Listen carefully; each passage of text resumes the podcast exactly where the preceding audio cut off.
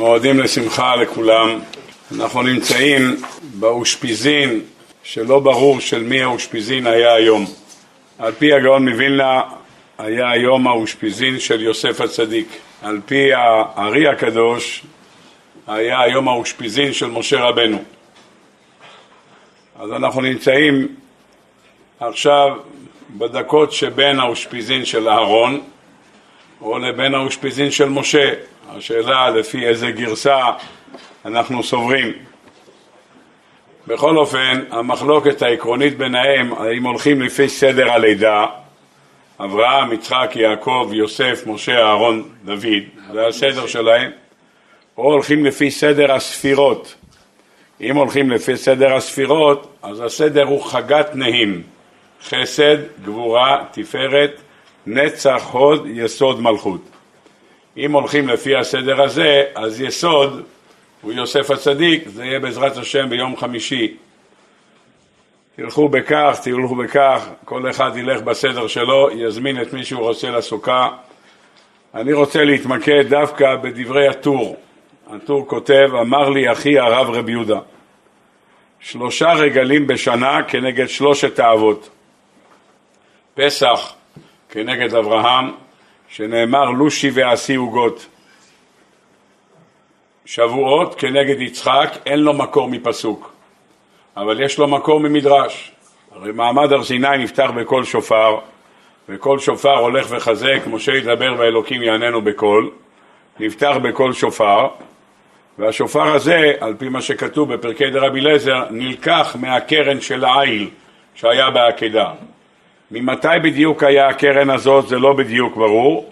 הרד"ל כותב בפרקי דרבי אליעזר, כתוב בפסוק והנה איל אחר מאחד בסבך בקרניו, האיל הסתבך עם הקרניים והאיל רצה להשתחרר, ברגע שהוא רצה להשתחרר אז הוא שיחק ככה עם הראש שלו ונשברו הקרניים, כך כותב הרד"ל. נשברו הקרניים, אמר הקדוש ברוך הוא למלאך, לך תביא לי את הקרניים מלמטה. הרעיון של הרד"ל הוא, כי אם אתה אומר שזה עלה על המזבח, אז לא יכול להיות שנשאר קרניים. כי העולה עולה כליל, לא נשאר ממנה שום דבר, רק האור הולך לכהנים, וכל הקורבן מקריבים אותו, אז לא יכול להיות שנשאר קרניים. ואם אתה אומר שהקדוש ברוך הוא תקע בקרניים שנלקחו מעיל של יצחק, אז חייב להיות שהיה קרניים. איפה הקרניים? אומר הרד"ל, הם נשברו קודם. והאם המפרשים ושואלים הרד"ל, אם הם נשברו קודם, אז זה לא אטרקציה. אז זה סתם שופר מברששת, זה לא אין בזה שום ייחודיות, שופר. אם אתה אומר שזה עלה על העקידה, אז אני מבין, אבל אם זה לא על העקידה, אז מה המיוחד בזה? טוב. לכן באים הרמב"ן ורבנו בחיי, שני מלאכים בסגנון אחד, ואומרים שהקדוש ברוך הוא פשוט ציווה על מלאך לרדת למטה, לקחת את כל האפר של העיל, עם הקרניים, הכל עלה, נשאר רק אפר, ולהעלות את האפר, להעלות למעלה שקים של אפר למרום. אחד הראיות שיש שם אפר זה רש"י בפרשת בחוקותיי, וזכרתי את בריתי יעקב, ואף את בריתי יצחק, ואף את בריתי אברהם אזכור וארץ אזכור. שואל רש"י, למה יש זכירה אצל אברהם, ויש זכירה אצל יעקב, ואין זכירה אצל יצחק? מה אומר רש"י? לא צריך. למה לא צריך? כי אפרו של יצחק צבור לפני הקדוש ברוך הוא. אז אם הוא צבור לפני הקדוש ברוך הוא, אז הוא זוכר אותו כל הזמן, כי זה נמצא, מאיפה יש למעלה אפר? סימן שהקדוש ברוך הוא אמר לעלות אפר למעלה, זה מה שרש"י כותב. אומר הרמב"ן, ואותו דבר רבינו בחיי, שני מלאכים בסגנון אחד, שמהאפר הזה עשה הקדוש ברוך הוא שתי קרניים. קרן אחת תקע בה במעמד הר סיני, ומוסיף על זה הבעל הטורים שתקעו בו פעם נוספת בשעת כיבוש יריחו, פעמיים תקעו בשופר הזה, בשופר הנוסף בעזרת השם יתקעו בקרוב בימינו, תקע בשופר גדול לחירותנו, שיבוא משיח תתקנו במהרה, יתקעו בו פעם נוספת. אז אלה שני הקרניים האמורים. שבועות כנגד יצחק, אין לו כרגע מקור. המקור שלו זה המדרש בלי פסוק. החלק הנוסף זה החלק של יעקב אבינו, יש לו פסוק. ויעקב נשא סוכותה, ויבן לו בית, על כן קרא למקום, ומקנה הוא עשה סוכות, על כן קרא למקום הזה סוכות. כך מופיע בחז"ל הקדושים, וכך מביא הטור, יפה מאוד. זה הפסוק. יוצא שסוכות, למרות שהיסוד של צוקה מצאנו אצל אברהם אבינו, כי הרי חז"ל הקדושים אומרים, בשכר שאמר אברהם אבינו יישענו תחת העץ, נתן הקדוש ברוך הוא לעם ישראל מתנה. אתה אמרת, ישענו תחת העץ, חייך שאני מקיף אותם בענני כבוד, ואני אתן להם מצווה שישענו תחת העץ, תהיה להם מצוות סוכה שבעה ימים. כך כתוב בחז"ל, נתנו הקדוש ברוך הוא מתנה במדבר, בארץ ישראל ולעתיד לבוא. כך אומר המדרש, שלוש מתנות יפות שהקדוש ברוך הוא נתן לאברהם אבינו בזכות משנת הכנסת אורחים. יוצא דבר ראשון, שידוע לכולם, שהזוהר כותב שלאברהם אבינו היה בסוכה, היה לו עץ, שהיה בודק מי עובד עבודה זרה מי לא. אם היה אדם עובד עבודה זרה, בא אל אברהם אבינו, אז העץ הזה לא פתח, לא פתח את הענפים שלו. אבל אם בא מישהו שהוא, שהוא לא עובד עבודה זרה, אז הוא הצל עליו. כך הוא ידע. למדנו מכאן שגויים, אנשים שאינם בני ברית, לא נכנסו לסוכה. גם לסוכתו של אברהם אבינו, מי שלא היה בן ברית ולא מאמין, האמין בעבודה זרה, לא נכנס תחת הסוכה. פירוש הדבר, היסוד של סוכה, כתוב בהלכה, לא להכניס גויים לסוכה. הלכה. אז לא משנה, אדם יש לו פיליפיני, אז הפיליפיני מטפל בו, אין לך ברירה.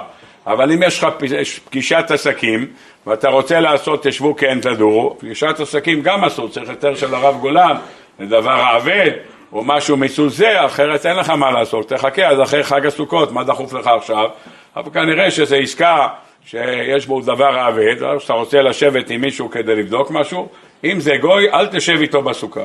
תשבו כן תדורו, תשב איתו בבית קפה, לא בסוכה. בסוכה יושבים בית קפה זה בעיה, זה מראיתיים, שאתה נמצא מחוץ לסוכה, אבל בסדר, שב איתו פה ברחוב, חבלוטינסקי, מקום טוב, שב איתו פה. טוב, אלה הדברים שכתוב בדברי רבותינו. הסוכה, גוי אסור לו להיכנס לסוכה. אולי אם נספיק אז ניכנס קצת יותר לעומק למה לגוי אסור להיכנס לסוכה. מה שאני רוצה להוכיח מכאן, שסוכה, מלבד זה שזה שייך לאברהם אבינו, כותב הטור בשם אחיו סוכות, שייך ליעקב אבינו. שנאמר ויעקב נשא סוכותה ויבן לו בית ולמקנהו עשה סוכות. אם אתה מסתכל על יעקב אבינו שעשה סוכה, ואתה מסתכל בתרגום, אומר התרגום שהוא בנה סוכה, כותב התרגום שהסוכה, מה כתוב, ויבן לו בית, הוא בנה לו בית מדרש, כך כתוב, בנה לו בית מדרש, ולמקנה הוא עשה סוכות, לצרכים שלו הוא עשה סוכה. כלומר, לדברים רוחניים, לדברים הרוחניים, לבית מדרש, ששם ילמדו, ושם זה הוא עשה בניין, ויבן לו בית, אומר התרגום, בנה לו בית מדרש. ולמקנה ולצרכים שלו, אומר זה אני לא צריך לבנות בית, אני יכול להסתפק בסכך מלמעלה, לא צריך לוקסוס, הכל בסדר גמור. זה בעצם מה שלמדים אותנו על שייח' הקדוש בהרחבה גדולה, שכל יסוד הסוכות הוא בעצם בא ללמד את האדם שהחיים שלו כאן ארעי, זה הרעיון של סוכות.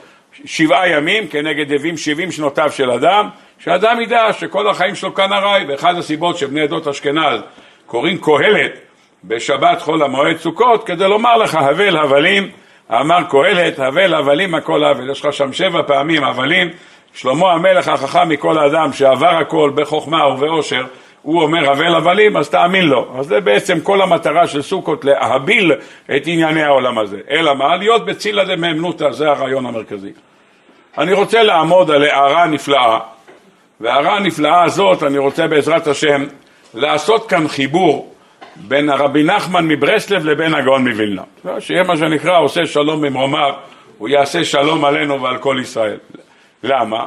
כי היום היה הילולה של רבי נחמן, מחר בעזרת השם יהיה הילולה של הגאון מווילנה. זאת אומרת, היום בערב, נו, אז יש לנו כאן שניים, אנחנו נמצאים בתווך, אנחנו בין שקיעה לבין צאת הכוכבים, אנחנו עדיין יכולים לשלב את שניהם. ואני רוצה בעזרת השם לעמוד על רעיון מאוד מאוד יפה, עם תוספת שהתווספה לי הבוקר בסייעתא דשמיא ממדרש פליאה, ואני אשתף אותו עמכם בעזרת השם. אני רוצה לפתוח בשאלה כדי לסיים איתה בעזרת השם את השיעור. אם היו שואלים אותנו איזה ממצוות החג היא החשובה ביותר, אני בטוח שכולם תגידו פה אחד, סוכה. זה המצווה החשובה, הגם שיש לנו לולב, ויש לנו אתרוג, ויש לנו הדסים, ויש לנו ערבות, בסך הכל שם יש שבעה פריטים, יש אתרוג אחד ולולב אחד, שלושה בדי הדס ושתי ערבות, שבע ביום מילתיך, אז יש לנו סוב השמחות את פניך, יש לך כאן שבע מצוות רק בארבעת המינים. נו, אתה פותח את התורה הקדושה בפרשת אמור, אתה מסתכל על מה הוא שם הדגש בראשונה בחג הסוכות, זה לא על הסוכה, אומרת התורה, ולקחתם לכם ביום הראשון פרי עץ הדר, כפות מרים, ענף עץ אבות וערבי נחל. זה הדבר הראשון. אחר כך אומרת התורה, בסוכות תשבו שבעת ימים. אם אתה שואל אותי מה יותר חשוב, שניהם מצוות מדאורייתא, אבל אני יכול לומר דבר אחד. סוכה יש לנו שבעה ימים. שבעה ימים יש לנו סוכה. לגבי ארבעת המינים יש לנו רק שישה ימים. אין לנו שבעה ימים, יש לנו רק שישה ימים יש לנו. איזה שישה ימים? מה השישה ימים שיש לנו? יש לנו, יש לנו חוץ משבת, כי כל זמן שאין בית המקדש, אז אין לנו, אין לנו בשבת, לא נותנים לו לאו. כידוע לכולם, שהגמרא במסכת ראש השנה, אומרת הגמרא, שכאשר חל ראש השנה בשבת לא תוקעים בשופר, רק בבית המקדש ורק במקום שיש בית דין, שם תוקעים.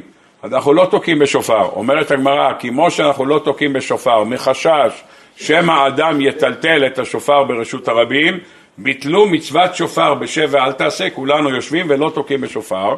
אומרת הגמרא, הוא הדין גם בלולב והוא הדין גם במגילה שהיא חובה. מגילת אסתר שהיא חובה, לא קוראים אותה בשבת, בפורים המשולש בירושלים, לא קוראים מגילה בשבת. יפה מאוד. ישנן מגילות שכן קוראים בשבת. מגילת קהלת קראנו בשבת האחרונה, וחוץ מזה יש מגילת שיר השירים שקוראים בשבת חול המועד פסח. בני עדות אשכנז קוראים ממגילה, מברכים על מקרא מגילה ושהחיינו, מברכים שתי ברכות. בני עדות ספרד לא נוהגים את זה, קוראים, מי שנוהג לקרוא, קורא את זה לעצמו, לא, לא מתוך מגילה כשרה, קורא את זה לעצמו. אבל בני עדות אשכנז נוקרים לקרוא מגילה ומברכים עליה שתי ברכות. זה אין בעיה לקרוא בשבת, כי זה רק מנהג, זה לא, זה לא הלכה. מגילת אסתר חייבים לקרוא, אז לכן לא מטלטלים אותה בשבת, חשש שמא יטלטל ברשות הרבים. אלה הדברים שכתוב בגמרא. בני יששכר, במאמרים שלו, במאמרי השבתות שלו, כותב דבר נורא. בספר תורה לשמה, שואל הבן איש חי, שאלה יפה. הוא אומר, אני לא מבין, איך חז"ל יכלו לבטל מצוות שופר, שכולנו יודעים מה הכוח שיש לשופר, ששופר מעביר את הקדוש ברוך הוא מכיסא דין לכיסא רחמים, בגלל חשש של אדם אחד שעלול או עשוי אולי לטלטל עליי, חוץ מזה שזה טלטול לתורך מצווה, שואל התורה לשמה. אבל בסדר, הוא מטלטל. החשש הזה מבטלים עשרות מיליוני אנשים ממצוות שופר, שהקדוש ברוך הוא על ידי שופר עובר מכיסא דין לכיסא רחמים, עם כל מה שכתוב בהלכה מסביב לעניין הזה של תקיעת שופר. איך עושים את זה? חוץ מזה שואל אותו דבר, תורה לשמה, איך אתה מבטל נטילת לולב? אתה יודע מה כתוב לגבי לולב? איזה פעולות עושה בשמיים לולב? איך אתה יכול לבטל את זה? כך שואל התורה לשמה. אומר בני יששכר במאמרי השבתות שלו, דבר פלא פלאי פלאות. מייסד השבת, עוד לפני שעם ישראל קיבל את מצוות השבת במראה, המייסד של שבת היה יעקב אבינו. הוא המייסד של שבת, כמו שכתוב בחז"ל, לכל אחד מהאבות היה משהו ייחודי. כל האבות סימל משהו ייחודי. יעקב אבינו, מצוות השבת היא המצווה של יעקב. נחלת יעקב אביך, כפי השם דיבר. יעקב הוא המייסד של השבת. ברגע שהוא הגיע לשכם, מה הוא עשה? דבר ראשון, קבע תחומין, אומרת הגמרא. תחומי שבת קבע יעקב אבינו. היות ויעקב אבינו קבע תחומין, אז השבת היא שלו. אומר הספר בני יששכר, השבת היא של יעקב, כתוב ויבוא יעקב שלם עיר שכם. שלם ראשי תיבות, שופר, לולב, מגילה. הוא הגיע לעיר שכם, ומה הוא אמר? אני מתקן את השבת, ובשבת יש כוח שלא צריך לא שופר, לא לולב ולא מגילה. אומר לכן מה? ברית מילה כן מלאים בשבת. למה אתה לא חושש שמא יטלטל את הסכין בשבת? למה אתה לא חושש שמא יביא איזה אביזרים לתינוק ברשות הרבים? למה אתה לא חושש? מילה כן עושים בשבת. למה? אומר רבני יששכר מסיבה פשוטה מאוד. כי בשבת אין דבר שמחליף מילה. אם אין דבר שמחליף מילה אז מלאים בשבת. אבל שבת עצמה, אומר רבני יששכר, יש כוח שאתה לא צריך לא לשופר כי מה אתה עושה בשופר? אתה ממליך את הקדוש ברוך הוא למלך, ישמחו במלכותך, שומרי שבת, זה קורא עונג. מה אתה עושה? אתה לוקח את השופר ואת המנענע, אתה מתגרה את העלולה ואת המנענע, אתה גורם למה? אתה גורם לכך שיש לשטן גירה בעיניך, השטן רואה שאנחנו שומרים את השבת ומעריכים את שמירת השבת, זה עושה אותו פעולה. לכן הוא אומר לא צריך את זה. אז לכן יעבור יעקב שלם שופר לולב מגילה, ולכן שכם ראשי תיבות שבת כלה מלכתה. כל הכוחות שלהם נמצא בתוכו, ככה אומר אבני יששכר. יוצא שיעקב הוא האבא של השבת והוא קבע את התחומים. הוא הגיע לשכם, מה הוא עשה? הוא הגיע לשכם, הוא עשה סוכות. ויבן הבית, הוא קבע תחומים ויצר את השבת. השבת היא שלו, וחוץ מזה שהשבת היא שלו, כשהוא הגיע למקום שנקרא סוכות, הוא עשה דבר שהוא די פלא מופלא. מה הדבר שהוא עשה? הוא עשה סוכות בסוכות. ויבן לו בית ולמקנה הוא עשה סוכות, ועשה סוכות בסוכות. המצווה החשובה ביותר שיש לנו היא סוכה. התורה מקדימה דבר ראשון את מה? התורה מקדימה את ארבעת המינים. ארבעת המינים זה רק שישה ימים. ישיבה בסוכה זה שבעה ימים. פירוש הדבר שהסוכה לכאורה חשובה יותר, כי את הלולב יש לו מענה בתוך השבת. לסוכה אין מענה בתוך השבת. דהיינו הסוכה לכאורה חשובה יותר, כי אתה אומר, אם אומר אבני יששכר, שעל ידי זה שאתה, יש לך שבת, השבת כוללת בתוכה גם את הלולב, השבת לא כוללת בתוכה את הסוכה. אם היא לא כוללת בסוכה, זאת אומרת שהסוכה היא יותר חשובה. אתה אומר, ביום חג הסוכות הזה, זמן שמחתנו, אז הסוכה הוא הדבר המרכזי. שואל, שואלים המפרשים, שאלה נכונה, אז למה אתה פותח ולקחתם לכם ביום הראשון פרי עץ הדר כפות מרים ענף עץ אבות וערבי נחל? זו השאלה שאנחנו בעזרת השם נעסוק בה, בעזרת השם בלי נדר נגיע אליה בעוד שעה. רק בואו נפתח ונסביר את הדברים ולאט לאט נתחיל לקשור את הקשרים ונבין בדיוק לקראת מה אנחנו הולכים. רבותיי, המפרשים כולם תמהים מה נקבע חג הסוכות בט"ו בחודש תשרי. הגילוי שמופיע במדרש, המדרש נמצא בפרשת פנחס, אמר רבי לוי, ביקש הקדוש ברוך הוא ליתן בכל חודש וחודש מחודשי הקיץ מועד. התוכנית המקורית של הקדוש ברוך הוא יתברך שמו לעד הייתה שכל חודש מהלך שבעת חודשי הקיץ מניסן עד תשרי כל חודש יהיה חג. בניסן פסח, באייר פסח שני, בסיוון שבועות, בתמוז יום הזיכרון, באב יום הכיפורים, באלול סוכות, בתשרי שמיני עצרת. זו התוכנית המקורית של הקדוש ברוך הוא עוד לפני שנתן לנו תורה, הקדוש ברוך הוא חישב עולם, חישב מסלול ואמר זה הדרך שאני רוצה להנחיל לעם ישראל את החגים שלי. זה מה שהוא רצה. כיוון שחטאו ישראל בעגל, מה קרה כתוצאה מזה? נדחו כל המועדים לתשרי. יום הזיכרון בוטל וחובר עם ראש השנה באלף בתשרי. תשעה באב היה אמור להיות יום כיפור, בוטל ועבר לעשרה לתשרי. יום חג הסוכות עבר מט"ו באלול לט"ו בתשרי. עבר בחודש. הקדוש ברוך הוא שינה תוכנית, כך אומר המדרש. בא הספר קנה חוכמה ואומר בוא אני רוצה לומר לך יש ראיה לזה מפסוקים, זה לא רק מדרש, זה גם פסוק. פסוקים, מה הפסוקים? אומר הספר קנה חוכמה, תשים לב, בחומש שמות לא תמצא את המילה חג הסוכות, תמצא חג האסיף. חג האסיף זה חג הסוכות, שבו אנחנו אוספים את הכל לבתים, זה חג האסיף, זה חג הסוכות. בפרשת משפטים אומרת התורה, וחג האסיף בצאת השנה. מה זה צאת השנה? חודש אלול, זה סיומה של שנה. בפרשת כי תשא אומרת התורה, וחג האסיף תקופת השנה, אומר רש"י תחילת השנה. שואל הספר קנה חוכמה, לא הבנתי. בפרשת משפטים כתוב סוף השנה, בפרשת כי תישא כתוב תחילת השנה, תתחיל. זה תחילת השנה או סוף השנה?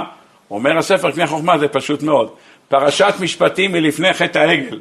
אם מלפני חטא העגל, אז זה בסוף השנה, כמו שאמור להיות באלול. כיוון שחטאו ישראל בעגל, זה עבר לתשרי, לכן זה תחילת השנה. לכן פה מופיע כך, פה מופיע כך. בא הספר משך חוכמה ואומר, לא תמצא את המילה סוכות, לא בפרשת כי תישא ולא בפרשת משפטים, זה נקרא חג האסיף. מתי נולד הישיבה בסוכה, הוא שואל. בסוכות תשבו שבעת ימים, לא נולד. מתי הוא נולד? תמצא את זה בפרשת אמור, שם אומרת התורה.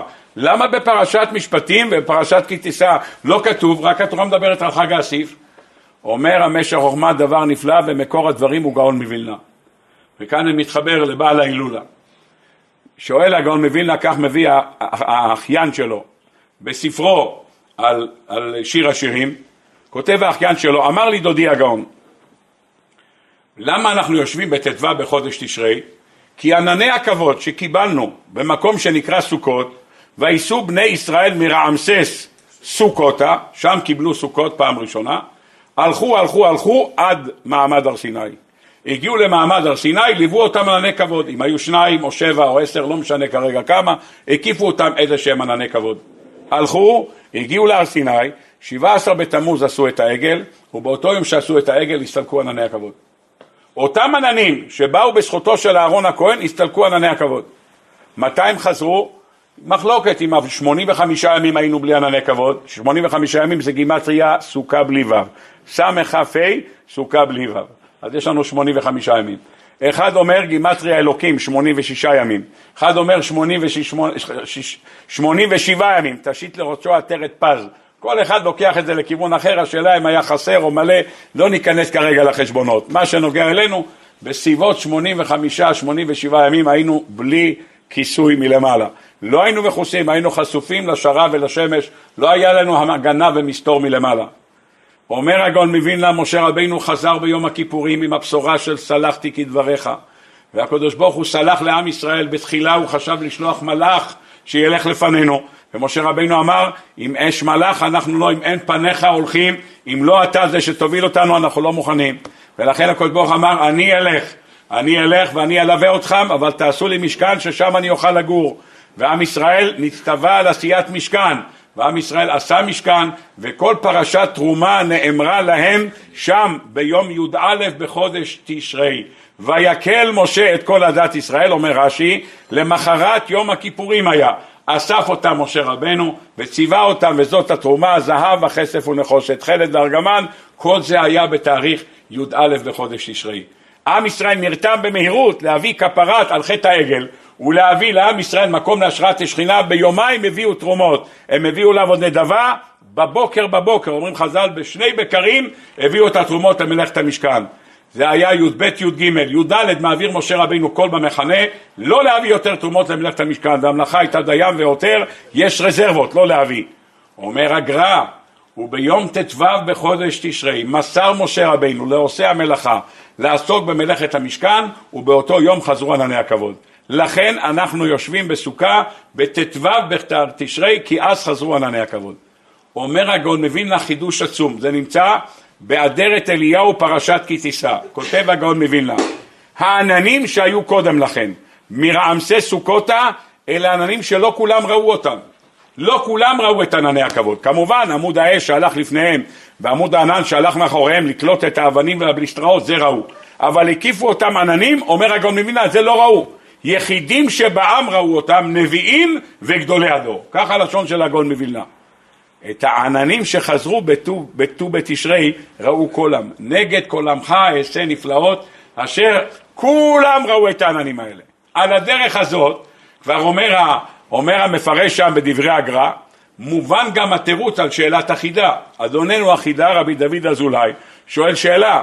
מה הוא שואל? למה אנחנו עושים זכר לענני כבוד ולא עושים זכר למן ולבאר? למה לא מגיע לעשות גם לזה זכר? מה לדבר? אומרת הגמרא, מסרת תענית דף ט, שלוש מתנות טובות נתן הקדוש ברוך הוא לישראל, המן בזכות משה, הבאר בזכות מרים, עננים בזכות אהרון. למה אתה עושה זכר רק לענני כבוד ואתה לא עושה זכר לשאר הדברים? אז החידה אומר שזה היה בשביל עם ישראל, מן ובאר היה לכולם. כולם, גם הערב רב אכל מן וגם לערב רב היה באר. הדבר שהיה יחידי עבור עם ישראל היו ענני הכבוד, הקיפו גם רק אותנו. הערב רב היו מחוץ לענני הכבוד ביחד עם שבט דן, שהעננים לא קלטו אותם. למה העננים לא קלטו אותם? כי הם היו עובדי עבודה זרה. אז כמו שאברהם אבינו לא הכניס עובדי עבודה זרה, גם ענני הכבוד לא הכניסו עבודי עבודה זרה. אז ענני הזרה לא נכנסים אליך לסוכה, כי כל הסוכה זה זכר לענני כבוד, וזרק את עובדי עבודה זרה החוצה, אז איך אתה מכניס עובדי עבודה זרה אליך לסוכה? אז אותו משמעות, כי הסוכה היא זכר לענני כבוד לשיטת רבי אליעזר, אז אתה לא מכניס אותם בפנים. יוצא שהשאלה ששואל החידה, למה אתה עושה זכר רק לעננים ולא לבאר ולמן, אומר החידה, פשוט מאוד, זה היה ייחודי לעם ישראל, אז זה אתה עושה זכר. זה לא היה ייחודי, אתה לא עושה לזה זכר. אלה הדברים שכותב החידה. על פי דברי הגאון מבין, יש לו תירוץ נוסף. מה התירוץ הנוסף? הבאר והמן אף פעם לא פסקו. מהיום שהתחיל המן, ט"ו בחודש אייר התחיל המן לרדת, מאז הוא היה עד יום מות משה רבינו. גם ביום עשיית העגל לא פסק המן. אומר הפסוק בספר נחמיה, מנחה לא מנעת מפיהם. גם ביום הזה שירד, עשו את העגל, הקדוש ברוך הוא סיפק מן. לא רק סיפק מן, אומר הירושלמי, עם ישראל הערב רב לקחו את המן ונתנו לעגל לאכול. לא מצאו משהו אחר לתת לו לאכול, לא אה, עשב, נתנו לו לאכול מן.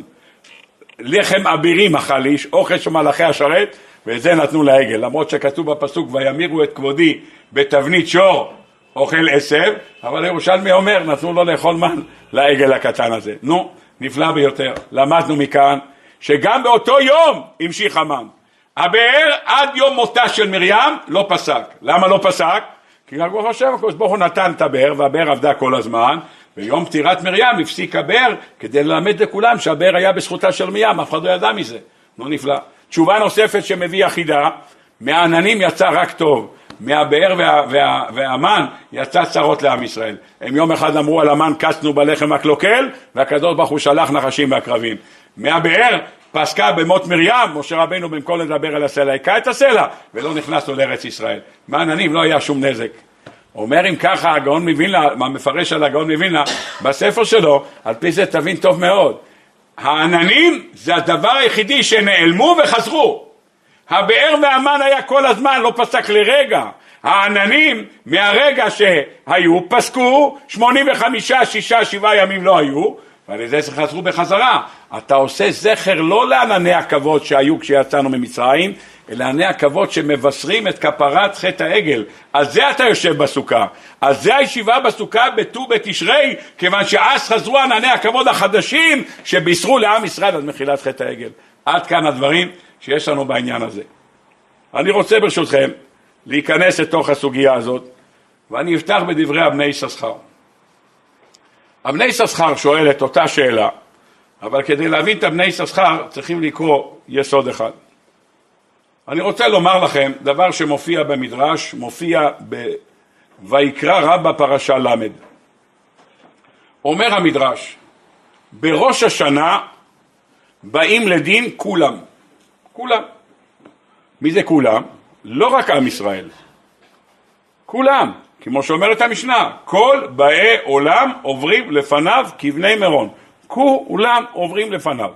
ועל המדינות בו יאמר, איזו לחרב ואיזו לשלום, איזו לרעב ואיזו לשובע. זה לא רק לגבינו, זה נוגע אם באוקראינה יהיה חיטה, זה נקבע בראש השנה, כי אם אין חיטה באוקראינה, גם אין חיטה בארץ ישראל. ארץ ישראל מקבלת את החיטה שלה מאוקראינה, אם, מאוקראינה. אם יש שם בעיות, אנחנו לא מקבלים חיטים, אנחנו האספקה שלנו משם.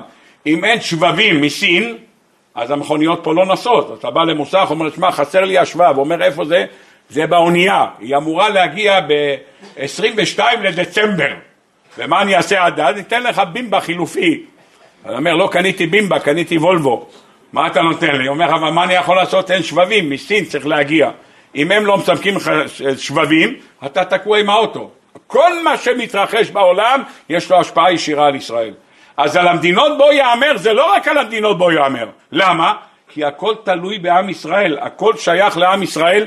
כל הגלובוס הגדול שאתה רואה, וישראל בקושי נמצאת שם, על קוצו של אחת, כל העולם כולו בשביל הגלובוס הקטן הזה, בשביל החור הקטן, שאתה מגלגל את הגלובוס מימין לשמאל, אתה אומר איפה זה נמצא בכלל?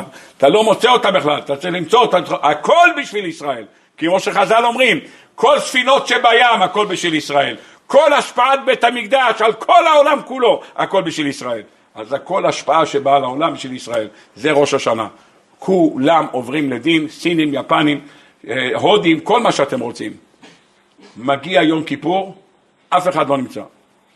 הקדוש ברוך הוא לבד יושב על כיסא דין, אין מסנגרים, אין מקטרגים. ראש השנה, אומר הפסוק בספר איוב, ויהי היום, ויבואו בני אלוקים להתעצב על השם, ויבוא גם השטן מתוכם, הוא מגיע, ומתקיים דיון.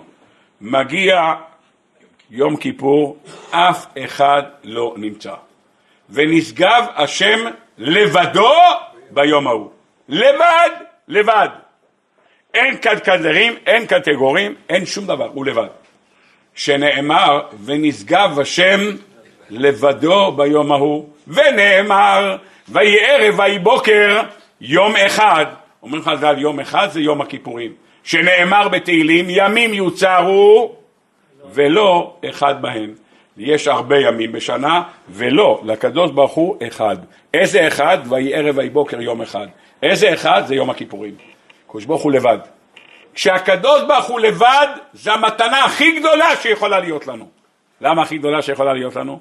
מסיבה פשוטה. בגלל שהקדוש ברוך הוא קורא מחשבות ויודע מחשבות, ואצל אחינו האשכנזים אומרים ליודע מחשבות ביום דין. הקדוש ברוך הוא יודע שאני רציתי ללכת ללמוד והיה לי תקלה ולא הלכתי. הקדוש ברוך הוא יודע שרציתי לתת צדקה ולא יכלתי לתת, אבל רציתי, ועברתי ליד הדוכן של הלוטו ואמרתי, ריבונו של עולם, יש השבוע 50 מיליון, אם אני זוכה, נותן לך 80 אחוז לבנות ישיבה, אני רק משאיר לי 10 מיליון, נותן לך את השאר. מחשבה טובה. רצית לתת 40 מיליון, לא יצא, אבל לא משנה, הקדוש ברוך הוא מחשב את זה. רצה לתת, נרשם לך כזכות. מלאכים לא קוראים מחשבות, רק הקדוש ברוך הוא יודע מחשבות. כל זה נכנס לחשבון ביום כיפור. ואבא הרחמן שלנו יושב לבד, כותב המשך חוכמה. אני אומר לך, אומר המשך חוכמה, פרשת וילך. יום הכיפורים אפשר להשיג כפרה גם על עוון חילול השם. עוון חילול השם, שהגמרא ביומא פ"ו אומרת, עבר אדם על מצוות עשה ועשה תשובה מוכלים לו מיד, לא תעשה תשובת עולה ועם קוראים מכפרים, עבר על אדם על ארבע מיתות מדין, תשובה, ייסורים, ואומרת הגמרא, תשובה ו- ו- ויום הכיפורים וייסורים, עבר אדם על חילול השם, אין ביד לא תשובה ולא ייסורים, ועד יום המוות. אומר המשך חוכמה, ואני אומר לך שאפשר להשיג כפרה על העוון הזה. איך אפשר להשיג כפרה על העוון הזה? אומר פשוט מאוד. תבוא ביום כיפור בתפילת נעילה לקדוש ברוך הוא ולבד תיפגש איתו פנים ופנים מה שנקרא face to face נעילה אתה ננעל איתו בחדר אתה איתו בחדר אתה יכול לבקש מה שאתה רוצה אין שום מלאך שיכול לחסום אין מלאכים אין מלאכים יכול לבוא קטגור מה פתאום אל תוותר לו הקדוש ברוך הוא לבד שאתה איתו לבד אתה יכול לבקש מה שאתה רוצה אומר המשך חוכמה אבל יש לנו את רבי יאשיהו פינטו עריף כותב, לא צריך ללכת רחוק, תעשה תשובה מאהבה. אם תעשה תשובה מאהבה, זדונות הופכים להיות זכויות. אז כל חילול השם הופך להיות קידוש השם. תשובה מאהבה, לא מפחד, לא בגלל שאתה מפחד. אני אוהב אותך, אבא, אני אוהב אותך. תשובה מאהבה, צר לי שפגעתי בך. לא בגלל שאני מפחד שתעשה לי משהו, כי אני אוהב אותך וצר לי שפגעתי בך. זה תשובה מאהבה, הופך את הזדונות להיות זכויות. ככה אומר רבי יאשיהו פינטו הריף, ואחריו עוד להקה של מפרשים. רבותיי, זה יום הכיפורים. יום הכיפורים, הקדוש ברוך הוא לבד, אפשר להשיג מחילה של הכל. עד כאן הדברים, אני רוצה בעזרת השם להיכנס לדבר מעניין מאוד. יום הכיפורים שאנחנו נמצאים לבד, אני הייתי בטוח עד עכשיו שסיימנו עם יום הכיפורים, ברוך השם, נחנפנו מחמישה ספרים, ויש לנו ספרים שכבר נחתם, הקדוש ברוך הוא חתם אותנו, חותמנו בספר פרנסה וחכלה, חתנו בספר זכויות, חותמנו בספר סליחה ומחילה, חותמנו בספר חתם אותנו בחמישה ספרים, ברוך השם.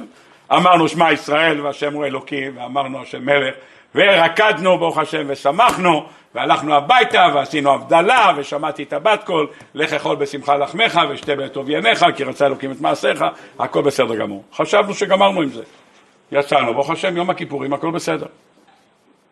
ראיתי השבוע זוהר בראיה מאמנה, שמביא האדמו"ר מסוכותשו בספר שלו, זוהר בראיה מאמנה, והאמת היא שחטפתי ככה צמרמורת, פשוט, אני אגיד לכם למה.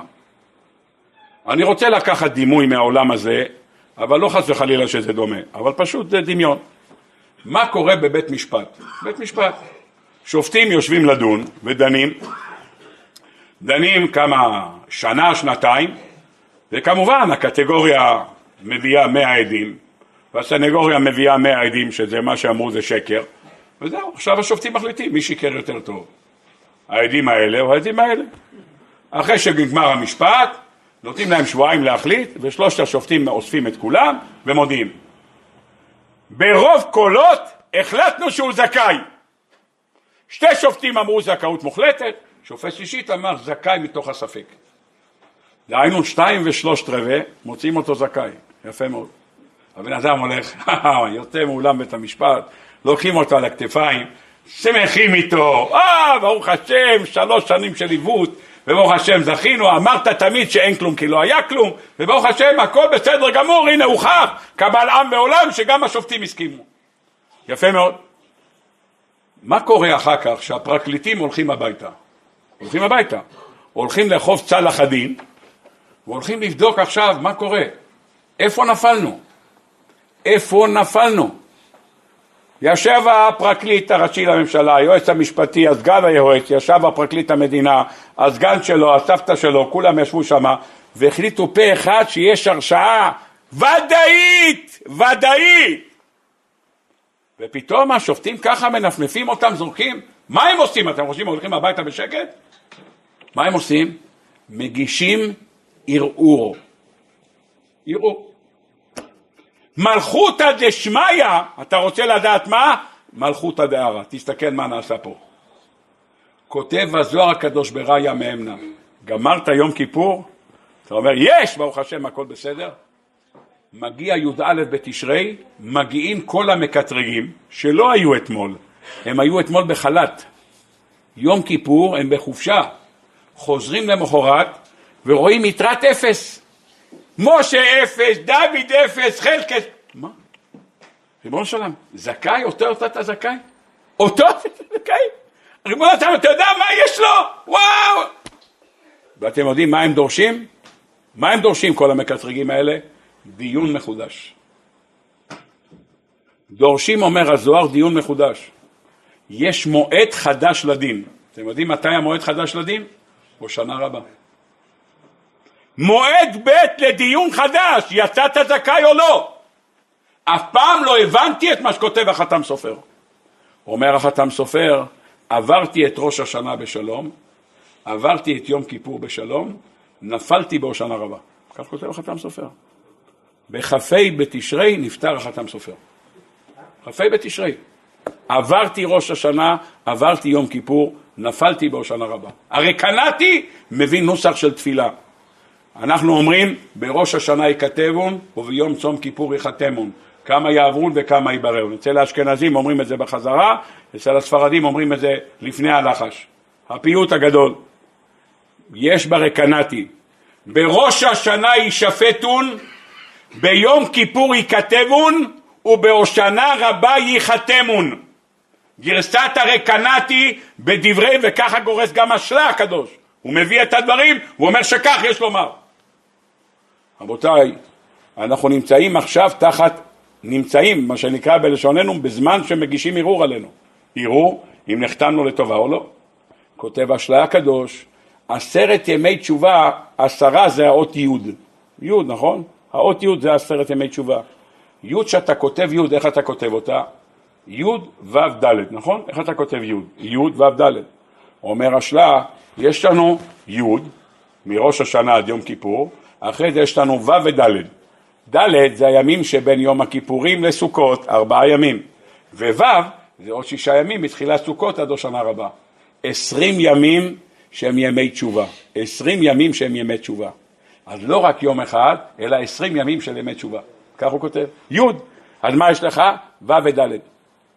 אם אתה עובר את הו' והד' ביחד, אומר הספר הלקח והליבוב, ראיתי באחד המקובלים שכתב שהוא שאל שאלת חלום, כך הוא כותב, בשנת שע"ד, לפני 410 שנים. הוא שאל שאלת חלום בראש חודש אדר, כך הוא כותב שם את התאריך. הוא רצה לדעת למה אנחנו אומרים קדוש, קדוש, קדוש, השם צבקות. למה לא אומרים קדוש, קדוש, שיש שניים, כמו שאנחנו אומרים ברוך אתה השם, אחרי שניים, המלאכים צריכים להגיד שלוש פעמים. למה אומרים קדוש, קדוש, קדוש, ולא אנחנו לא אומרים, כי לא כמו המלאכים, אלא אומר קדוש, קדוש השם. כך הוא שאל. ענו לו מהשמיים. תשמעו תשובה שמקבלים בחלום, על מה אנחנו חולמים ועל מה הצדיקים חולמים. הוא חלם שאמרו לו מהשמיים שלוש פעמים קדוש כנגד שלושת בתי המקדשות. מקדש ראשון, מקדש שני, מקדש שלישי. והקדוש בתחילתו קוף וסופו שין. מה זה? זה ארבע מאות. ארבע מאות כידוע לכולם זה חילותיו של עשיו. זה ארבע מאות חילותיו של עשיו. ובתווך ד' ו'. מה זה ד' ו'? דו. דו. אומרת הגמרא, תבלן למיטב תן דו מלמיטב ארמלו. אומרת הגמרא, יותר טוב להיות נשוי מאשר להיות לבד. דו. פירוש הדבר שהדו, הדלת והוו, אומר הספר הלקח והליבור, מסמל חיבור שלנו עם הקדוש ברוך הוא. אומר השלה, י' זה עשרת ימי תשובה, ו' וד' זה ד' הימים שבין יום הכיפורים לסוכות, וו' ששת ימי הסוכות, אז זה דו, אז מה נעשה אחרי זה? עברת י' ועוד דו, אתה מתחבר עם הקדוש ברוך הוא חתונה, זה שמחת תורה. אתה הולך עם הקדוש ברוך הוא בחיבוק, אתה מחבק את הספר תורה, זה החתונה, זה הדו. כך כותב הסקר הלקה והליבור. רבותיי, אני רוצה בעזרת השם לעמוד על דבר נפלא. בא הספר שם משמואל ושואל שאלה, יעקב נשא סוכות ויבן לו בית? כותב אור החיים הקדוש, אטרקציה שלא הייתה מעולם, אטרקציה שלא הייתה מעולם. יעקב אבינו עשה למרעה סככה. לא כמו שכותב התרגום, ויבן לו בית ובנה לבית בית מדרש ולעצמו עשה מטלטל. לא! ולמקנה הוא עשה סוכות לכבשים שלו, הוא עשה כיסוי.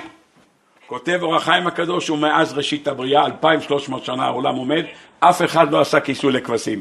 למה? אבל היה רועה צאן, לא עשה כיסוי, אברהם אבינו היה רועה צאן, לא עשה כיסוי, אחרי זה יצחק אבינו, אף אחד לא עשה כיסוי. למה? לא ראיתי שום כבש מזיע. ראיתם פעם כבשים מזיעים? לא ראיתי כבשים מזיעים, סימן שמסתדרים עם כל מזג אוויר. נכון? אנחנו הולכים ברחוב, מיד, מטפטפים. באה בריזה, אתה צריך אוויר. ראית פעם כבש עושה ככה? ברוך השם, הוא לא מחפש ונטילטור, הכל בסדר גמור. למה? לא חם לו. הוא לא צריך. בא יעקב אבינו עושה אסטרקציה, סככה לכבשים. שואל הספר שם משמואל, סככה לכבשים, למה? מה קרה? משעמם לו יעקב אבינו סככה לכבשים, מה פתאום? ויעקב נשא סוכותה, וזה סוכות. ויעקב נשא סוכותה, מכאן אומר הטור, יעקב אבינו אבא של סוכות. מה זה סככה לכבשים? שואל השם משמואל. אומר השם משמואל תשובה יפהפייה.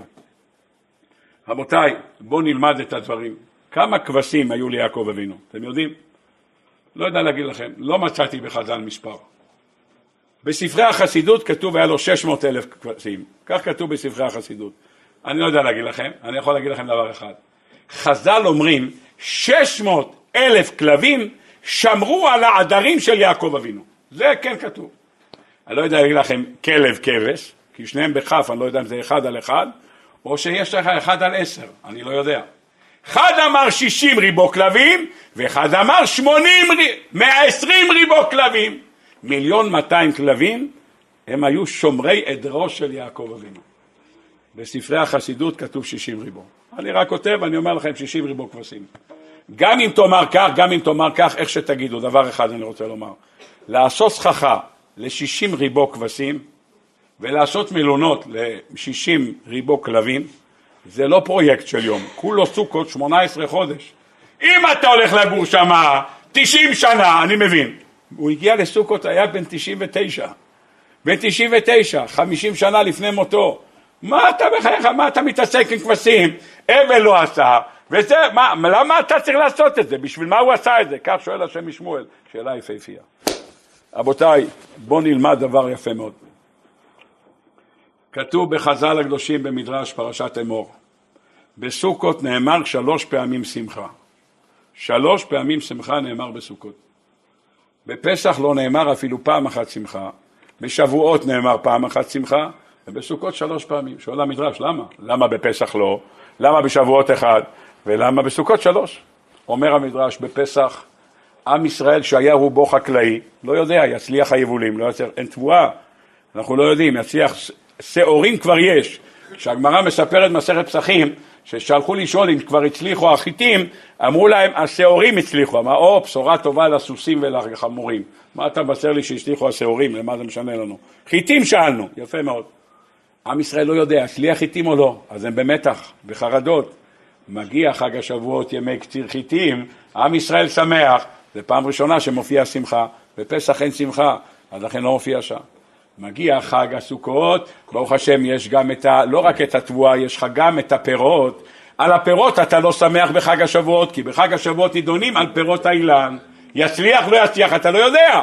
אבל הגיע חג הסוכות, כבר אתה אוסף את כל היבולים, גם את הענבים וגם את הזיתים וגם את התמרים, גמרת את הכל, אתה מכניס הכל הביתה, פעמיים שמחה. שואל המדרש בסדר, אז למה שלוש? אומר המדרש פעם נוספת לכפרת עוונות. אה, ברוך השם, התכפרו עוונותינו, אנחנו נקיים. רבותיי, אדם שלא שמח זה אדם שיש לו עבירות. אדם שאין לו עבירות שמח. למה? אצל הקדוש ברוך הוא תמיד שמח. עוז וחדווה ממקומו. אצל הקדוש ברוך הוא תמיד שמח. זה תמיד אצלו שמח. הקדוש ברוך הוא דורש מאיתנו, עבדו את השם בשמחה. 98 קורבנות שמביאים בסוכות, על מה? כנגד 98 קללות שיש לנו פרשת כי תבוא. על מה באות הקללות? תחת אשר לא עבדת את השם אלוקיך בשמחה. חג הסוכות 98 קורבנות, שמחה זה הכפרה על תחת אשר לא עבדת. אז אתה שמח, חג הסוכות, כולם בשמחה ברוך השם. שמחה מראה קרבה לקדוש ברוך הוא. אצל הקדוש ברוך הוא כל הזמן שמח. יש לו פינה אחת שהוא בעצב. כתוב בפינה הזאת, זאת אומרת שמה בחגיגה נקראת מסתרים. במסתרים תבכה נפשי. כשהקדוש ברוך הוא רוצה לבכות, הוא פונה הצידה. בחוץ, תמיד עוש וחדווה ממקומו, הוא שמח. מה מונע מאיתנו את השמחה? למה אנחנו לא שמחים? כי יש לנו עוונות. עוונותיכם היו מבדילים. מי שנמצא לפני הקדוש ברוך הוא, לפני השם, אז ירננו כל התייר, הרי מרננים. למה? לפני השם. מי שנפצע לפני השם שמח, שמח, יש לו שמחה. אחד שלא מרגיש לפני השם הוא בדיכאון. יש לך אבא, אבא שלך מלך, מה אתה מודאג? תהיה בשמחה. זה היסוד הגדול שיש לנו בחג הסוכות. מה גורם שאנחנו לא שמחים? עוונות. רבותיי, ילדים קטנים בני שנתיים, תמיד שמחים, ראיתם? אה, תמיד מבסוטים, אתה הולך איתם, אה, מבסוטים. למה הם שמחים? ברוך השם, אין להם עבירות. כולם שמחים ברוך השם. אתה יושב מולו, מול ילד קטן, אתה מחכה בתחנה, בקופת חולים, אתה יושב מולו, אתה עושה לו, אה, מבסוט, עושה לך ככה, יפה מאוד. אתה יושב מול אדם מבוגר, אתה מחייך, מה מצחיק אותך? מה קרה? למה, מה קרה? שאלתי, חייכתי, למה לא? אסור לחייך, הייתי יהודי נחמד מולי. מה אתה, למה אתה לא מחייך? מה, מה תחייך? תראה את הקופת חולים שלי. אומר, מה קרה? מה, אתה בבית קברות? מה בית קופת חולים? תפנה לקדוש ברוך הוא, הכל בסדר, מה אתה בלחץ? למה אנחנו לא שמחים? כי יש לנו עבירות. מוצאי יום כיפור, אפס, כולם שמחים. פורצת השמחה גבולות, זה השמחה של חג הסוכות. אומר המדרש, לכן כתוב שלוש פעמים שמחה. יפה מאוד. אז למה יש לנו סוכה מיד אחרי זה? פשוט מאוד. אנחנו נכנסים לסוכה שהיא צילה דמהימנותא. נכנסים לצילו של הקדוש ברוך הוא. נכנסים לצל של הקדוש ברוך הוא. בצל של הקדוש ברוך הוא אתה חייב להיות בשמחה. כי הקדוש ברוך הוא מקורו שמחה, זה המהות שלו. הוא שמחה, אתה חייב להיות בשמחה, זה המהות של הקדוש ברוך הוא. שמחו, אתה חייב להיות שם. אז למה הקדוש ברוך הוא רוצה שנשב בסוכה שבעה ימים? כותב הספר שם משמואל בשם הזוהר. היות ומגיע י"א בתשרי, והמקטרגים חוזרים לעבודה, ומתחילים לשאול, תגיד, למה שחררת את משה? למה שחררת את דוד? למה שחררת את יחזקאל? למה הוא לא קיבל עונש? אתה מתחיל לעשות חשבונות, וכשמקטרג תובע, צריך לתת תשובות. כך כותב הזוהר הקדוש. והמקטרגים תובעים תשובות. מה עושה הקדוש ברוך הוא? אומר, ילדים שלי, כנסו בבקשה לסוכה שלי, ותהיו מוגנים, שאף אחד לא יוכל לעשות לכם כלום. תהיו בצילה דמהימנותא, תהיו אצלי, תהיו מוגנים. אומר השם משמואל, זה היסוד של יעקב נשא סוכותה ויבן לו בית. למה הוא בנה סוכה? הוא אומר, אתה יודע למה? כי שש מאות נשמות אלף נשמות ישראל היו טמונים בתוך הכבשים של יעקב אבינו. שש מאות אלף כלבים כתוב בכל הספרים, היה ליעקב, שש מאות אלף כבשים היה ליעקב אבינו. ובהם כל נשמות ישראל היו תמונות, היו צריכים להוציא אותם מכוח הסטרא אחרא ולהביא אותם לעם ישראל. ועל זה מסר יעקב אבינו את חייו, את חייו הוא מסר על זה. גנובתי יום וגנובתי לילה, הייתי ביום, אכלני חורף וקרח בלילה, ותדע שנתי מעיניי, לא ישנתי, נלחמתי, בקיץ, בחורף, מה אתה נלחם? יבוא אריה, תן לאריה שיטרוף כמה שהוא רוצה, יבוא נמר, יבוא שועל, מה העסק שלך? מה זה מה העסק שלי? זה נשמות של יהודים בתוכו. מה זה מה העסק שלי? כל אחד זה ילד שלי. כל נשמה מונחת בתוכו, כתוב בחז"ל. אם כל נשמה מונחת בתוכו, יעקב נלחם על כל נשמה שהייתה שם בפנים. ולכן הוא לא ויתר על אף נשמה שהייתה שם. שואל השם משמואל, אז למה יעקב בנה לעצמו בית ולכבשים הוא עשה סוכה? הוא אומר פשוט מאוד. מי שאין לו עבירה לא צריך להיות בסוכה, כי המקטרגים לא מקטרגים עליו. אבל הנשמות שהיו בתוך הכבשים היו תחת השליטה של לבן, הם צריכים תיקון, אותם מכניסים לסוכה כדי שהמקטרגים לא ייקחו אותם. ולכן הם נמצאים טמונים בתוך הסוכה. מאותה סיבה גם אנחנו נכנסים לתוך הסוכה כדי להיות מוגנים מהקדוש ברוך הוא. הוא שוחח עלינו. אלה הדברים שכותב הזוהר, כפי שמביא השם משמואל, הזוהר נמצא בראיה מאמנה. רבותיי, אני רוצה להביא על זה דבר נפלא. הרב נתן וייך פויגל, זכר צדיק לברכה, משגיח של ישיבת ליקפוד בארצות הברית. ראיתי ממנו מאמר מאוד יפה, אבל נקדים לו הקדמה מדברי הרב יצחוק בלזר, יצא לבלזר בכוכבי אור. ישנה גמרא מפורסמת מאוד, אין אחד שלא מכיר אותה. רבנו הקדוש, רבי יהודה הנשיא, עבר מצד אחד, עבר, רבי יהודה הנשיא הלך ברחוב, בצד השני של הכביש הלך שוחט עם עגל. הלך שוחט עם עגל. ברגע שהלך השוחט עם העגל, הוא ראה את רבנו הקדוש, עבר מצד אחד של המדרכה לצד השני. עבר ליד הצד השני של המדרכה, באותו רגע שהוא עבר, הוא נכנס מתחת לגלימה של רבי. מה אמר לו רבי? לך, כי לכך נוצרת. לך, כך הוא אומר לו. באותו רגע רבי התחיל להרגיש כאבים, כאבי שיניים, אחד אומר, וכאבים אחד חלק אומרים, לא, הוא לא יכל להתפנות. לא יכל להתפנות. והיה לו כיסורים נוראים כשהוא התפנה.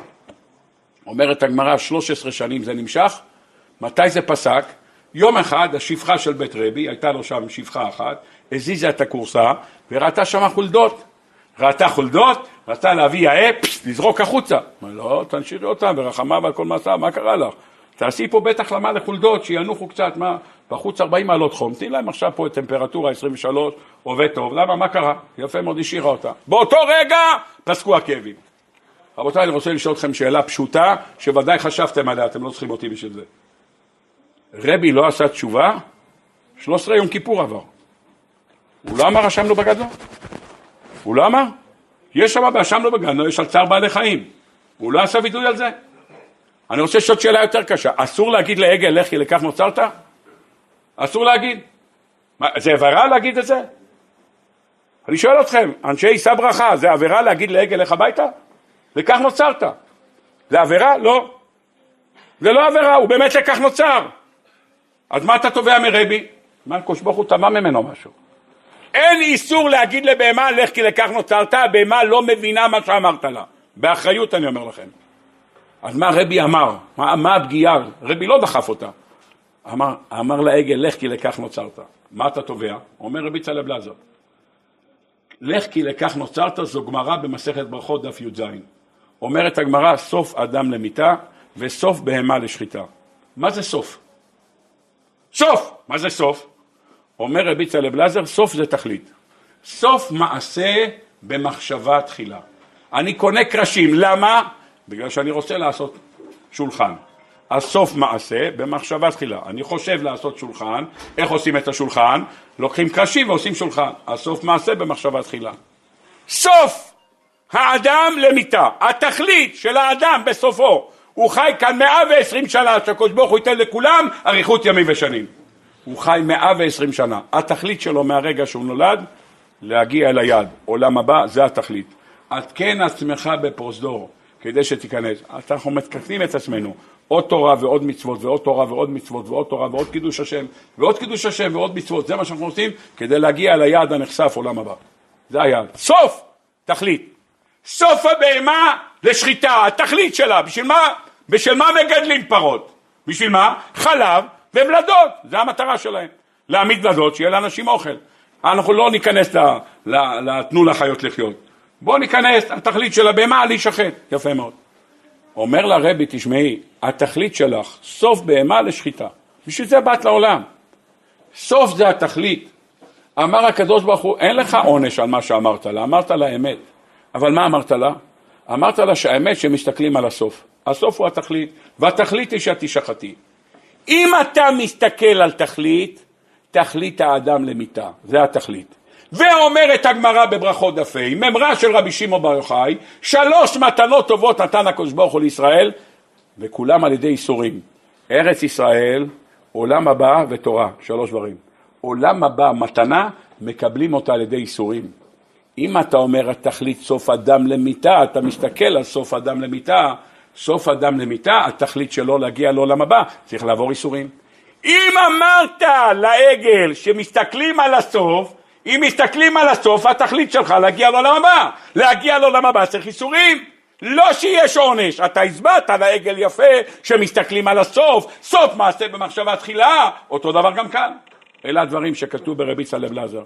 סוף אדם למיתה, אמרת לה, סוף בהמה לשחיטה, מסתכלים על התכלית. מה קרה אחר כך? רבי שינה את הפסק. איפה הוא שינה את הפסק? באו חולדות, הוא אמר תניחי אותם. למה תניחי אותם?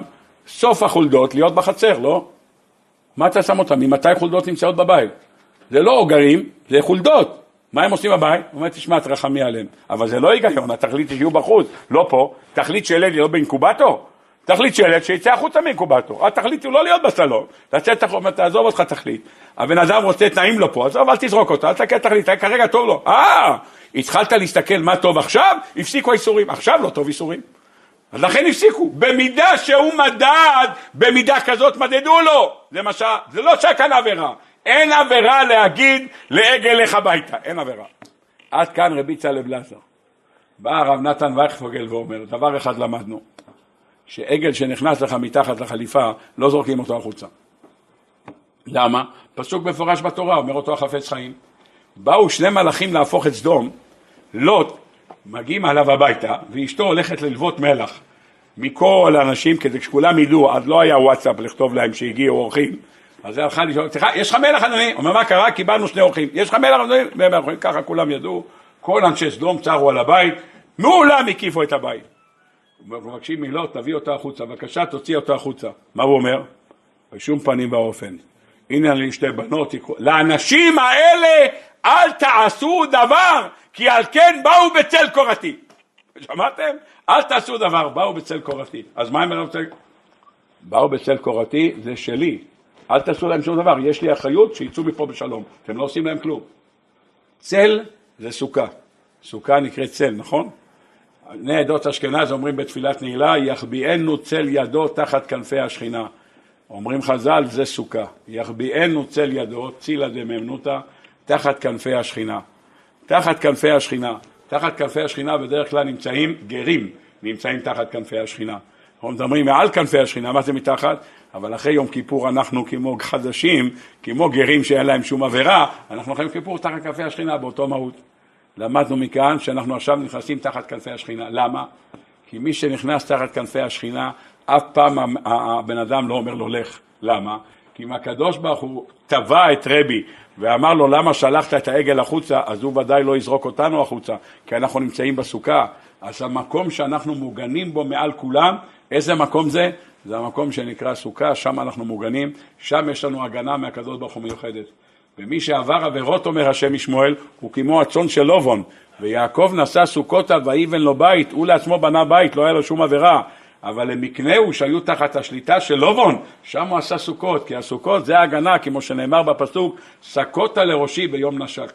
עד כאן הדברים, ועכשיו בעזרת השם נוכל להיכנס להבין מה הסיפור של ארבעת המינים. רבותיי, הדין לא נגמר, המקטרגים באים לקטרג. בעזרת השם בהושנה רבה אנחנו נסובב את הבימה שבע פעמים. שבע פעמים נסובב את הבימה. למה? למה שבע פעמים? תפתחו, לא צריך להגיד לכם, בסוף התפילה של בני עדות המזרח יש על חביתת הערבה, העיר הצאן, בני עדות המזרח עושים את זה בסוף התפילה, יש חביתת הערבה.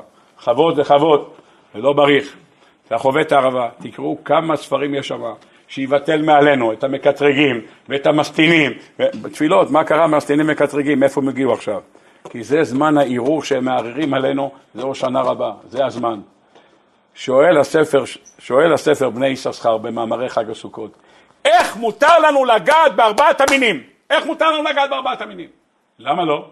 פשוט מאוד. ארבעת המינים כתוב בחז"ל, אין להם שר ממונה מלמעלה. לא הלולב, ולא האתרוג, ולא הדסים, ולא הרבות. אין להם שר ממונה. מי הממונה עליהם? קדוש ברוך הוא בכבודו ובעצמו, הוא הממונה עליהם. אין להם שר ממונה. היום אמר ליהודי, קודם, לפני שהייתי במקום אחר, אמר ליהודי, האתרוג ודאי שתחת שלטונו, כי העץ היחיד שלא חטא בעץ הדת היה אתרוג, כך כתוב בחז"ל.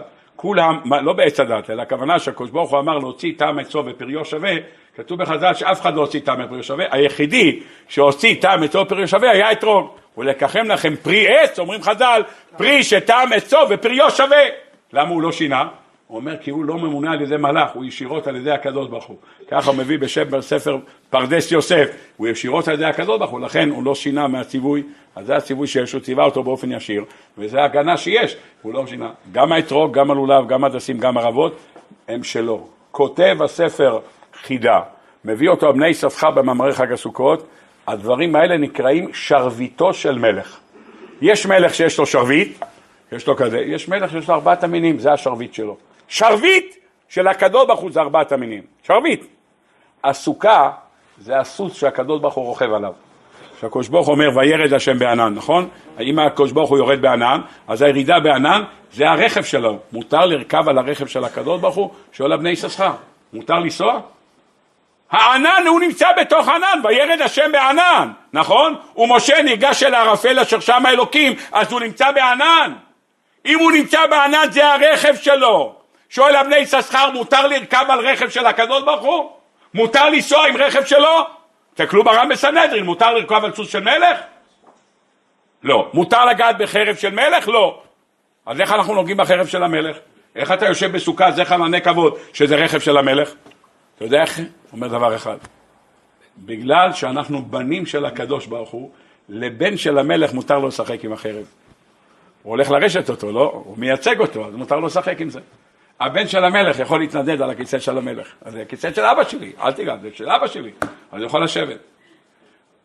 אומר הספר בני יששכר, וכך כתוב במדרש, ראש השנה הבאים כל השרים של אומות העולם, מדרש רבה, פרשה ל' עוד ב', באים כל שרי אומות העולם, שבעים אומות, ואומרים לקדוש ברוך הוא, תגיד, מה אתה מוצא בעם ישראל? תסביר לנו מה אתה מוצא בעם ישראל. מה אתה מוצא? תראה כמה עבירות יש להם. מבקשים מהקדוש ברוך הוא, די, תנטוש אותם, תעזוב אותם, בוא תהיה איתנו, בוא תהיה איתנו. למה אתה כי חלק השם עמו יעקב חבל נחלתו? למה כי חלק השם עמו? מה בחרת בהם? מה מצאת בהם?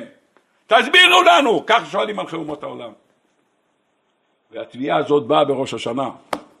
ואנחנו לא יודעים אם הקדוש ברוך הוא קיבל את הטיעונים שלהם או לא, אומר אבני יששכר. אומר הספר יערות דבש, אנחנו לא יודעים. מתי אנחנו יודעים, אומר המדרש? מגיע יום א' דחג הסוכות, ואנחנו מחזיקים שרביטו של מלך, אנחנו יודעים שהקדוש ברוך הוא מרשה לנו לגעת בשרביט. למה? כי אנחנו בנים של הקדוש ברוך הוא, והקדוש ברוך הוא דחה את הטיעונים של אומות העולם. לכן מותר לנו לשבת בסוכה של הקדוש ברוך הוא, ומותר לנו להחזיק את השרביט של הקדוש ברוך הוא, כי אנחנו בנים של הקדוש ברוך הוא, ובנים מותר להם להחזיק את השרביט. גומרים את כל השבוע הזה, גמרנו את כל הנענועים מכל הכיוונים, אומרים בקשה מיוחדת בהושענא רבה. הושענא והושיענא, אבינו אתה. תמיד אתה אומר מה? אבינו מלכנו. כאן אתה אומר, אבינו אתה, בלי מלכנו. למה? כי בהושענא רבה, אחרי שבעה ימים שהיינו בתוך הסוכה, שישה וחצי ימים שישבנו בתוך הסוכה, ישבנו בתוך הסוכה, אנחנו הופכים להיות בנים של הקדוש ברוך הוא. לכן אנחנו יכולים להגיד, אבא, עכשיו אנחנו ודאי בנים שלך, אל תקבל את הטיעונים של אומות העולם. הרי כל חג הסוכות אנחנו מביאים 70 פרים, בשביל מה? כנגד 70 אומות, כנגדם אנחנו מביאים קורבנות. למה? אנחנו מביאים קורבנות על אומות העולם. ריבונו של עולם, אנחנו הבנים שלך, לא הם. אומר הקדוש ברוך הוא, איך אתה יודע שאתם בנים? נתתי לכם להחזיק את ארבעת המינים, נתתי לכם לשבת על הכיסא שלי, וזה ענני הכבוד. בחג, בהושענא רבה אנחנו אומרים, הושענא והושיענא אבינו אתה, אתה אבא שלנו. אבא, מאיפה אנחנו יודעים שאתה אבא? כי נתת לנו להחזיק שבעה ימים את החרב שלך, נתת לנו שבעה ימים לשבת בכיסא שלך, מוכח בעיני כולם שאנחנו בנים שלך. אם אנחנו בנים שלך, אז מגיע לנו שתיתן לנו כל מה שאנחנו מבקשים. יהי רצון בעזרת השם, שנזכה כולנו לקבל כל מה שאנחנו מבקשים, ובעזרת השם הקדוש ברוך הוא ייתן לנו גמר חתימה טובה ושנה טובה, שנה של בריאות, שנה של פרנסה, שנה של שידוכים טובים, שנה של זרע של קיימא, שנה של עבודת השם בשמחה ונחת מכל יוצא חלצינו, ונזכה כולנו לגאולה השלמה במהרה בימינו אמן ואמן. רבי חנניה בן הקשה אומר, רצה הקדוש ברוך הוא זכות ישראל, וגם עליהם תורה ומצוות שנאמר, חפץ למען צדקו, ולי תורה בידי.